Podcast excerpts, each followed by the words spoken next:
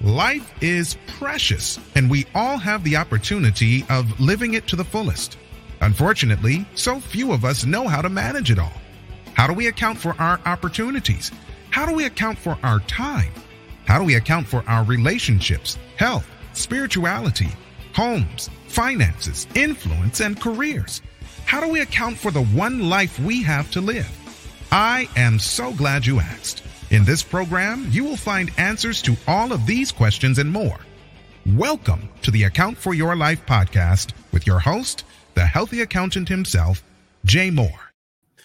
What's happening, and welcome back today on the, today on the podcast. I fell asleep at the wheel. Here's what I learned. I learned that if you fall asleep, like like some some crazy things can happen to your life. You could you could die, you could be seriously injured, you could just have an experience that is not not like anything else. Um, those are some of the things that I learned. But I'm gonna break this down based on what the Word of God says in Proverbs chapter 20. There's a there's a scripture, there's a verse that says this. It says, "Do not love sleep, or you will grow poor." Stay awake and you will have food to spare. That's from the NIV. So, how does how does falling asleep at the wheel have anything to do with this proverb that Solomon's given us? Um, do not love sleep. All right. But before we get into that, I just want to say this because I'm grateful. Like I'm grateful to be here today. Like when I think about falling asleep at the wheel, I did it twice. Did it twice and had accidents twice. The first time that it happened, I wanted to share this context first. The first time that it happened, I was driving. Um, it was me, my brother Reggie, and another one of our friends, um, Marcus. And Marcus and, and, and, Reggie were both sleeping. Now they were the older two, like they were a couple of years older than me. At the time, I was, I mean, I think I might have been 19. I think I was like 19. And we left New Jersey at like four o'clock in the morning to go to Huntsville, Alabama. Reggie was just getting off work and we were driving his car there. Now he's getting off work, just getting off. Now, my dumb behind did not get a nap the whole day. I worked, I worked that day, just just kind of like adrenaline going. Oh, we going, we can go to Huntsville, we're gonna have a good time for the weekend. So I never took a nap. Marcus didn't either. So when we picked Reggie up, he's like, all right, Jay, you driving first. Really? I'm like, oh my goodness, it's four o'clock in the morning. Like, dang, like, or it might have been three o'clock. But anyway, I had to drive. It's nothing like driving at the dead of night. Because at the dead of night, your body says you should be sleeping. You don't, you you shouldn't be up. So I took over and I drove. It's becoming like I think the sun was coming up, but I was tired. I said, Reggie, can you drive? Somebody drive. They was like, nah, keep driving, man, You know, because they tired too oh well it's not that i love sleep i just didn't prepare for it. I didn't prepare for what i needed to do that day. And i drifted over and we had an accident with with a with a flatbed truck. Luckily i just bumped it. When i bumped the truck i came back into my lane but it shattered out the window on the passenger side messed up the mirror. Mm-hmm. Anyway we got through. Second accident right literally happened. No, that was second. So the first that was the second accident. But so the first accident just not even similar. I'm I well similar because I stayed up. So you don't have to love sleep, guys. You don't have to love sleep to be prosperous. You don't have to love sleep to to make sure that you do the right thing it's not that I needed to love sleep. I needed to get enough sleep so that I would be able to produce. What what did I need to produce in those instances? I needed to be able to produce energy so that I can go and do what I need to do, drive. And that first accident that I had was in my car. I was, you know, I had I was out on the weekend, stayed, I stayed, I, I stayed out of town, came back in town with no came back in town, no sleep, went right to work, driving all day or driving that whole morning and went to sleep, crashed into a stop sign. Luckily, I didn't crash into anybody. Came came away, didn't get hurt. Cars hurt, but didn't get hurt. I'm grateful. I shouldn't be here because that first accident, I mean, the second accident with the bumping into the truck, that could have been tr- more tragic. But this this other accident, I could have went off the embankment because there was an embankment that I just so happened to miss that could have taken me over a ledge or something like that. But anyway, so I fell asleep at the wheel. I learned that, hey man, get some sleep. But what I learned in Proverbs from don't love sleep, because at the end of the day, what do you and I want to do in our lives? If you missed like yesterday's, yesterday's we talked about the Lord's purpose. And the Lord's purpose is what's going to prevail. It says, Many are the plans in a man's heart, but it's the Lord's purpose that prevail. So if the Lord's purpose is what's going to prevail, then think about it. Here it is. The Lord has a purpose for my life, and I get into an accident. What did I learn? The Lord's purpose prevailed. It was not time for me to get out of here. If it was, I would have been gone. I wouldn't be here today. But the Lord had a purpose. You see how all things work together for them who love God and are called to his purpose. Here's the thing I'm called to the purpose and I didn't even know. I didn't know. Back then, I wasn't even thinking about the Lord. Real talk. Was not even thinking about. I mean, I knew about church. I, I probably went to church on a regular basis, but I wasn't thinking about the Lord. What I was thinking about was, man, what we getting into this weekend? Man, who we gonna see? What we gonna do? Like all these things that kids think about. But it's the Lord's purpose that prevail. So do not love sleep. Now let's get into the do not love sleep part because this is where I think this is where, as a society, many people are sleepwalking. Many people are sleepwalking. How do I know this? I was sleepwalking. Guys, I can only share what I know from the perspective of what I know, from the experience that I have. So I can't tell you exactly what you were doing. I can only take my life, which is a microcosm of all the lives here on earth, and say there's got to be some people doing it just like how I was doing it. So I was sleepwalking, and I was sleepwalking for 40 years. 40, how many? What does 40 represent? 40 represents generation. So I slept my whole first generation, which technically, by the time you're 40, we I should have accomplished way more, but I didn't. Why? Because the Lord's purpose always prevails. So what happens is because of the Lord's purpose, I needed to be asleep. Now he allowed me to be asleep. He knew I would be. He knew that Jay Moore I'm sorry, Japheth Moore would be sleeping. And he says, You know what? I'm going to wake him up.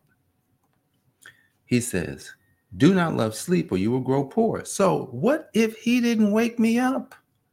What if God didn't wake me up? Stay awake and you will have abundant food. So, well, did God wake me up to feed me? Yeah, he absolutely did wake me up to feed me. He wake, he woke me up to feed me his word that would bring me back to life. 40 years sleep dead. I, I, I, mean, basically dead.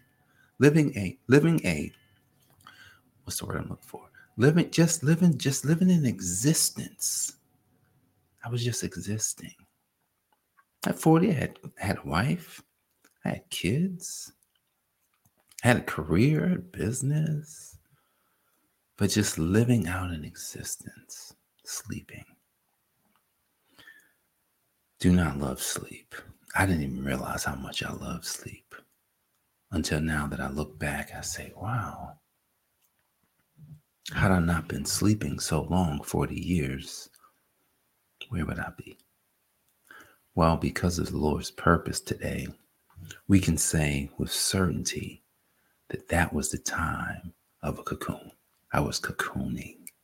I was I was I was sleeping, but I was cocooning. I was I was taking all these experiences. See, think about what your life is supposed to be, right?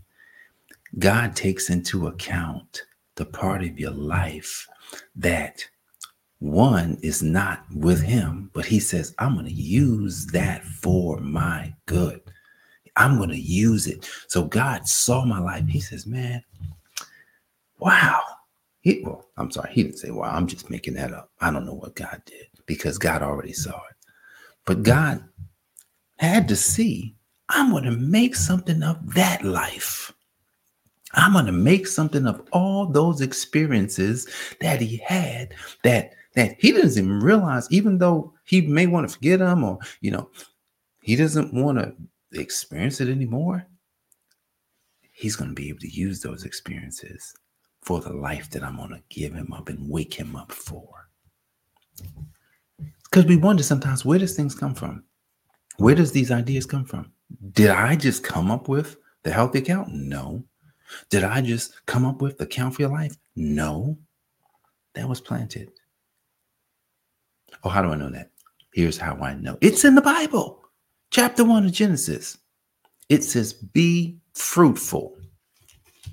Be. Oh, you don't believe me. You don't. I keep my Bible handy just for folks like, oh, Jay, what are you talking about? I, where is that located in the Bible? Is that there? Be fruitful. Because what are seeds? Seeds produce fruit. In verse number 28, God blessed them and said to them, Be fruitful. So he's speaking a language about something that we do understand because we understand seeds. We plant seeds. Like people plant seeds all the time. We, you know, that's where all our fruit come from. The fruit trees and all the herbs and all the vegetables come out of the ground because of a seed. So if God said be fruitful, what is he really saying? He he's saying take what I've already planted in you and bring it to life.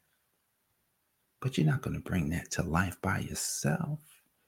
You're not just going to say to yourself, I'm going to be good. You know, there's a verse in Deuteronomy chapter 8. Turn to it real quick.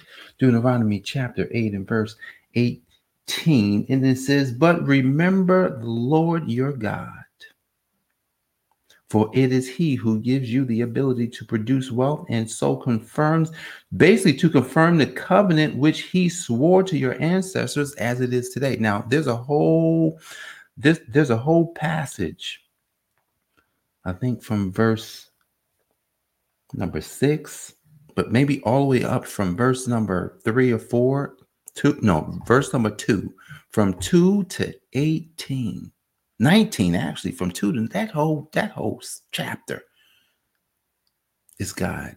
It's a warning. It's a warning. It's because you gotta remember in verse number 19 says, if you ever forget the Lord your God and follow other gods and worship and bow down to them, I testify against you today that you will surely be destroyed. What? So imagine this 40 years. I'm going to wrap this up in shortly. 40 years. I'm asleep. Nothing's being produced, or, or at least the thing that God wants to be produced has not been produced yet. And then he wakes me up. He wakes me up. How does God, did God show up in person and say, Hey, Japheth Moore, um, hey, I want you to do. No, he didn't do that. But what he did was he just started throwing throwing water on me. You know how you sleep, if someone throws water, you just, oh my God, what's going on? Yeah, he just started throwing water on me, and I start, oh man, okay, what what what what's up? I'm looking around like, oh, I'm I'm kind of bewildered. But what if? Let's just say this. What if I decided to stay on the same path that I was on? That's why verse number 19 comes in handy it says, If you ever forget the Lord your God and follow other gods, which I was following other gods and worship and bow down to them, to them, I testify against you today that you will surely be destroyed. My life would have been destroyed. I guarantee I could guarantee it if I stayed on the same trajectory that I was on. If I stayed asleep the way that I was asleep. I wouldn't be here today. All of this is a revelation of falling asleep at the wheel that God just gave me.